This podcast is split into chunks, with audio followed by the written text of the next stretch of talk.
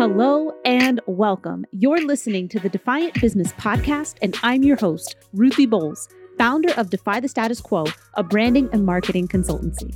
This podcast is for the business owners and professionals who have seen the status quo in their industry and are ready to do things differently. We're here for the contrarians, mavericks, and rebels. On the Defiant Business Podcast, we'll talk about marketing, sales, client and customer experiences, finances, and amazing entrepreneur journeys that show that none of us are alone.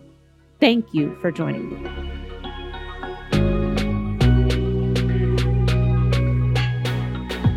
Hello, hello, hello. This is Ruthie Bowles, the host of the Defiant Business Podcast, and I'm also the founder of Defy the Status Quo, a branding and marketing consultancy. And today, Mike Abend, the CEO of Bookshlf, is back with me today. So, Mike, thank you so much for coming back. Excited.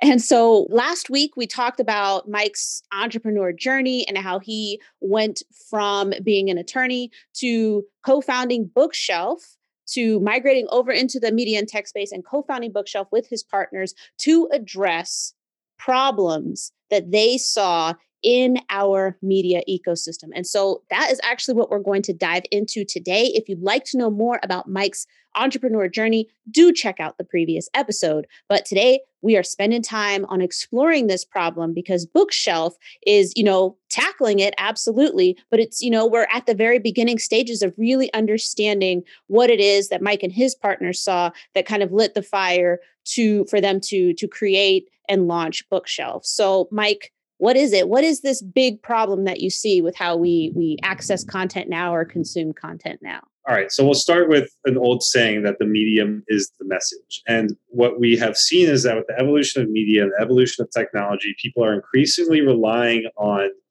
social media platforms to get their content and get their information. And each of these platforms tends to rely on algorithmic curation that's focusing on session time or engagement which results in an experience that is you know headlines dunking on people personal promotion political toxicity provoking a reaction getting that blood pressure up which is bad. If that's the only thing that you're relying on to get your information and we're overwhelmed by the amount of information that's available ultimately what you're seeing is a very small universe of the content out there we should all have a much healthier more exploratory content diet to become the best versions of ourselves that we can be. And to us, the solution is curation, and that the content that you're consuming should be recommended by people that you know that you trust, that have taste, expertise, professional qualifications. If you can build an ecosystem around this and get these people to join and build this community, then you have a really powerful product for people to learn and to get content that they wouldn't see elsewhere and to have a much healthier content diet. And so we built Bookshlf purely around the concept of curation. People basically curate shelves on different topics, and your bookshelf is made up of the shelves that you are curating and the shelves that you're following. And a shelf can be on any topic, it can be on something broad, on something niche, on something well known, on something that only you are really passionate about. And it's been really fascinating to see what people are curating on and the types of shelves that they're creating. And so that was our basic thesis. And we launched, we actually launched March 4th, 2020. And we all know that the world changed pretty significantly after that. But wow. we saw the platform resonate and like people were really excited about it because it was an alternative and they were like, finally, someone's doing something that's different. And by relying on curation instead of algorithms, yes, you might not get the pure stickiness that going on TikTok does. And you're like, holy, how did I just spend 30 minutes watching videos? But it's a more intentional, a more interesting, a more healthy experience. And like, you know, I wouldn't necessarily say we're the Brussels sprouts of media, but it's just, you know, I like Brussels sprouts. I do too. They are making a comeback, but I'm just, I guess, historically. And and so what I would say is that, you know, you you should really take care into the content that you're that you're consuming. And, and if you were to be the best version of yourself, how would you go about that? I think that we provide a tool that allows individuals to just get more interesting, more random, more unique, more niche, more erudite type content that, that they would get elsewhere. That is fascinating. I love I love what you're saying about the content diet. I, I like that as as a concept, right? Because we know that you know even even if you're not super serious into nutrition, although I was for a time because I was a bodybuilder some years ago, and looking at okay, if we equate, you know, the the prank videos as like Skittles, and we've got I don't know, American Horror Story is ice cream. If you like that type of ice cream, it's mint chocolate chip ice cream. My husband likes that type. I don't like it. But if you were to equate different types of content with different, like, let's say food groups, even, right? Then you've got, you know, the stuff that can make you laugh, but maybe the stuff that is stimulating in other ways, like intellectually stimulating. Like when you listen to, you know, recordings of Maya Angelou speak or uh, Les Brown or, or someone like that, where you listen to them speak and you feel as if your mind is changing. If you spent more time consuming that type of content, how would your mind be different? And then, therefore, how would your life be different? Right. I mean, so when you look at something like YouTube, right, how are they choosing the content and, and, how are they trying? What is their goal? And it's it's session time, right? And so they want you to stay on their platform for as long as possible. Facebook wants to provoke a reaction from you. So there's these you know variables that have nothing to do with the actual content experience that are driving the content experience because that's what help that's what is helpful for their business model. Ours is all about the best content experience possible. So i think that you're right in that there is a place on Bookshlf for the memes and the funny and the inspiring and the historical and even the news. Like we, we tell people focus on evergreen but sometimes people want to provide a, a shelf just on what's happening in a very specific space and that's cool but to have all of that in one space and allow individuals to build out their library, their universe of information from which that's going to be drawn. And then, you know, we've been building this for like two years. What is the best way to actually consume curated content? Because so much of it is evergreen, we've built processes into the platform where you're now seeing content that was posted like six months ago, a year ago by people. That's still very relevant and interesting. And it'll tell you when it was originally posted so you have the full context, mm-hmm. but it's just not focusing so much on what's happening right now that tends to diminish our attention span to that of a goldfish.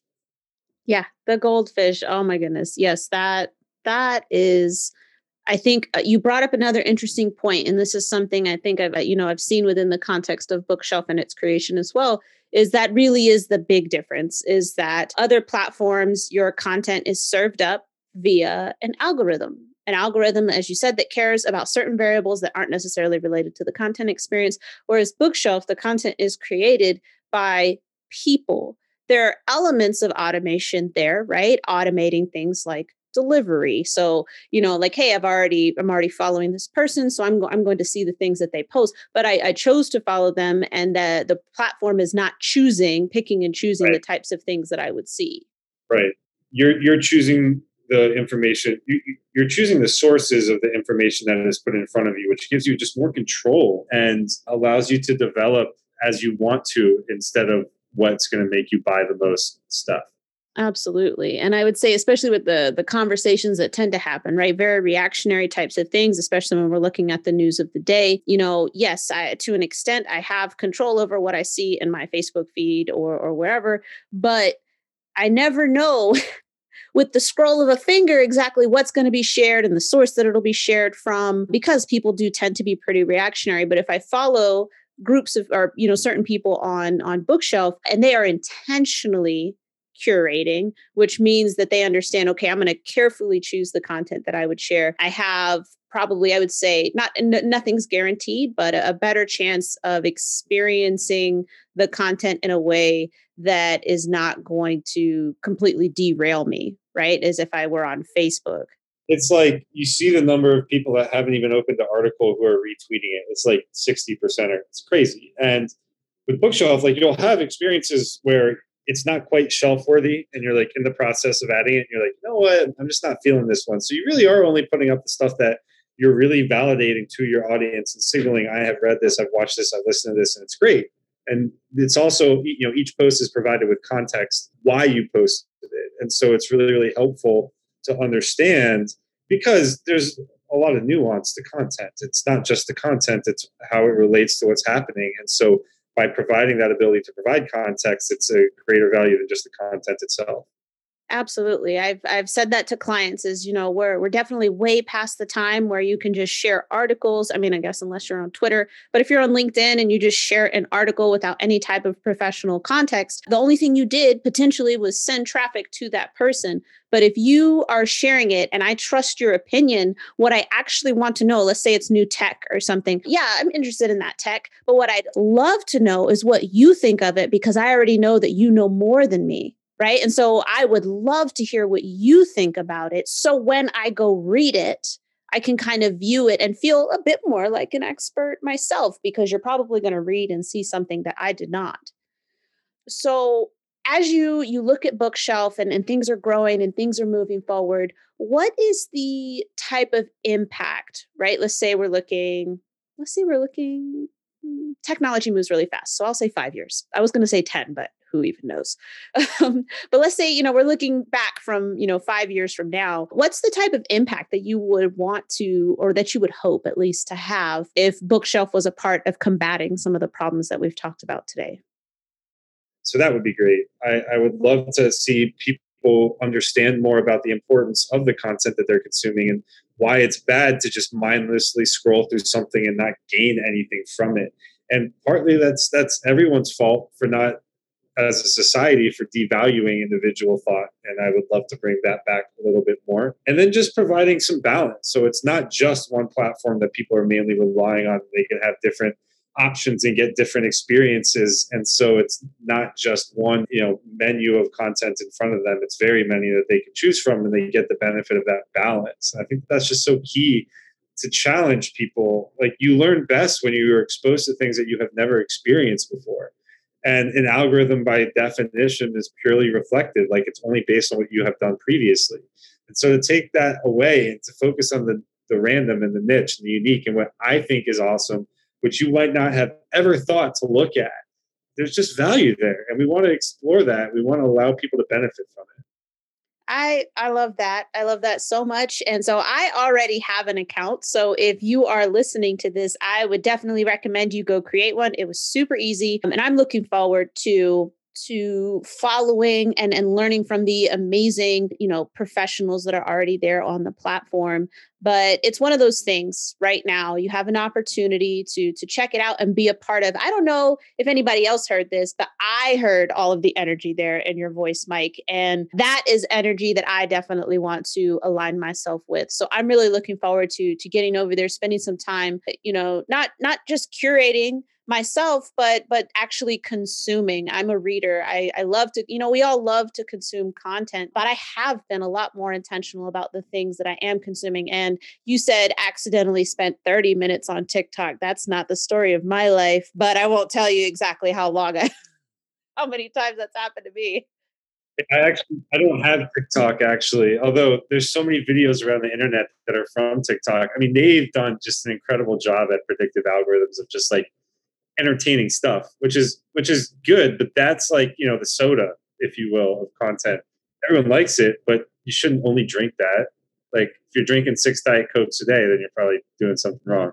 That's true. I, I actually do create content on TikTok, and believe it or not, I, I, I consider it edutainment because yeah. I typically tie it to entrepreneurship, marketing, branding, things like that. But absolutely, the vast majority of the content eh, would I would say definitely be soda content. I like to start conversations. That's why I think I'm going to have a good time on Bookshlf myself because I am all about discussion and I'm not necessarily about agreement, but I I love if my mind can be changed if my and not even like complete 180 changed but sometimes it's just like you were going this way and then somebody says something and now you just alter course just a little bit and now you're going in a different direction.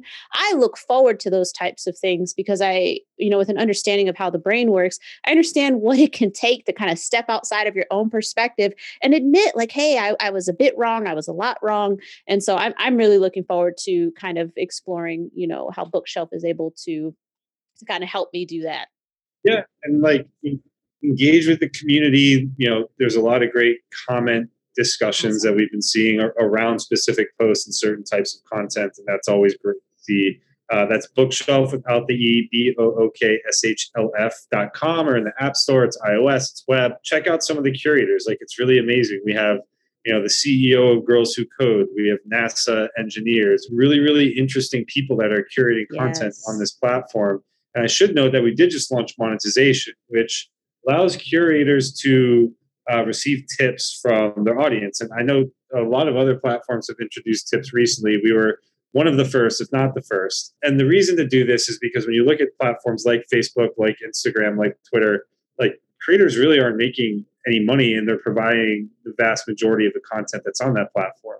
And so it was really important for us to allow creators, and this is just the beginning, to actually be able to receive passive income based on just providing value because we have like medium top writers in entrepreneurship that are curating content on it that you would probably appreciate instead of you having to go out and search the internet yourself to find all this stuff they've already done all of the work when you look at something like tipping it's I like your vibe. I like what you've done. I like what you represent. Here's a dollar, two dollars, ten dollars, just because I want to vote with my wallet, mm-hmm. as opposed to subscription, which is I'm going to pay you for the future work that you do because I think that you've done it in the past. And so tipping was just the easy jumping off point. But there's obviously a lot of other curator monetization models that we're planning and having the roadmap to just experiment in this new curator economy. I love it. And yes, Mike, Mike spelled it out for you. It's bookshelf without the E, but we'll have definitely have those links there in uh, the show notes for this episode. And so, right now, I just want to take the time to say, Mike, thank you so much for joining me on the podcast today. It was absolutely fantastic to hear, you know, not just about you having this idea, but actually bringing it, you know, with your partners out into the world and the change that you're looking to, the change that you're looking to see and what you're doing by leading the way. So, just again, thank you so much for joining me today. Yeah, my pleasure. Thank you so much. All right. So if you enjoyed that episode, which I know you did because you are still here, be sure to go ahead and share it, subscribe, but most importantly, do go ahead and check out Bookshlf. Click that link in the show notes and and just create an account for yourself and see what it's all about. Anybody who listens to the Defiant Business podcast is very much looking for a better content experience, which is why you're here. So I would love to see you over there. So thank you again so much, and I will see you next time.